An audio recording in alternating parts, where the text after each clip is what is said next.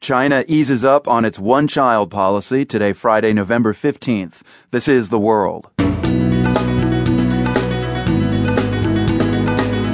I'm Marco Werman. Under China's new rules, a couple may now have two children if at least one partner is an only child.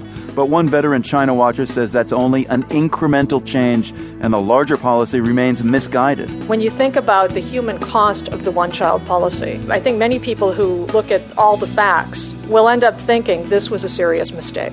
Also, today, why some voters still love Toronto's disgraced mayor Rob Ford, plus two DC rappers get ready to shoot a music video in North Korea. When they first heard the idea, they didn't believe it. And like, yeah, we're gonna shoot a video in North Korea. I'm thinking we playing the whole time though. Like, right, ready. And the Bosnian population of St. Louis gears up for a big soccer game against Argentina.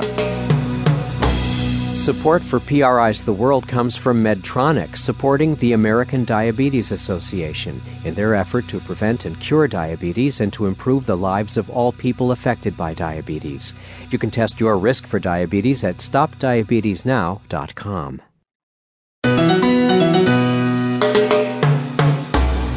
I'm Marco Werman. This is The World.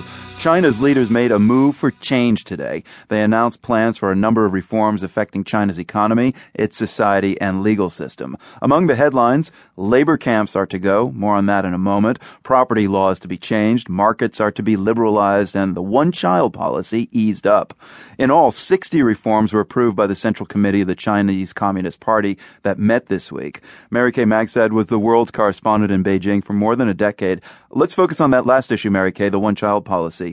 What exactly in it are they planning to change, and how soon might it happen? Okay, so up until now, in most parts of China, if both people in a couple were only children themselves, they could have two children. Now, if only one member of a couple was an only child, they can have two children. But what stays in place is that the government continues to control how many children every family in China can have. It's not like they're lifting the one child policy and saying, okay, have as many kids as you like. They're saying, you know, we still feel that we need to control how many kids everyone has because we're concerned about the, the size of the population.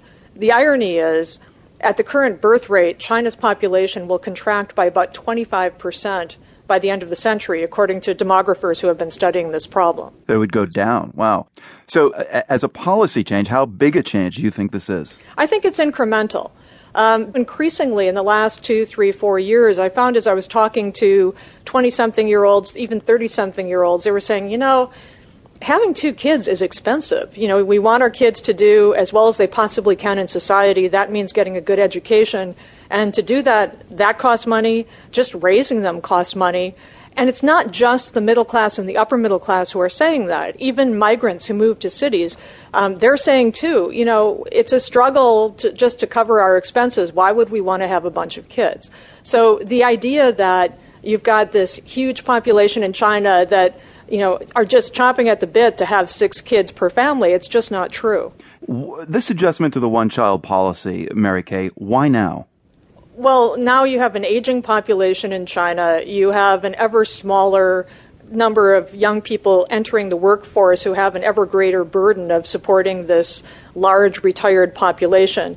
You have an imbalance in terms of gender in people who are in their 20s and, thir- and early 30s because for 30 years now, parents have, who, who traditionally have preferred sons in China have done selective abortions. If they're only allowed to have one kid, they want to make sure their one kid is a son. And I think the government recognizes that both in terms of that and in terms of having just more balance between the younger part of the population and the older part, they need to relax the one child policy. Mary Kay, if we are looking at ultimately the beginning of the end of the one child policy, how do you think Chinese will look back on the policy, you know, like in 20 years? Well, I think many Chinese have bought the government's line that, uh, you know, in China, ren tai duo, there are too many people, is the Chinese phrase. You hear many people say this. And so that maybe having the one child policy helped China grow at a crucial time over these past 30 years, um, where more resources could be put into the welfare of fewer people. Um, but when you think about the human cost of the one child policy, you know, how many um, women's privacy was interfered with, how many late term abortions were forced on women, um, what the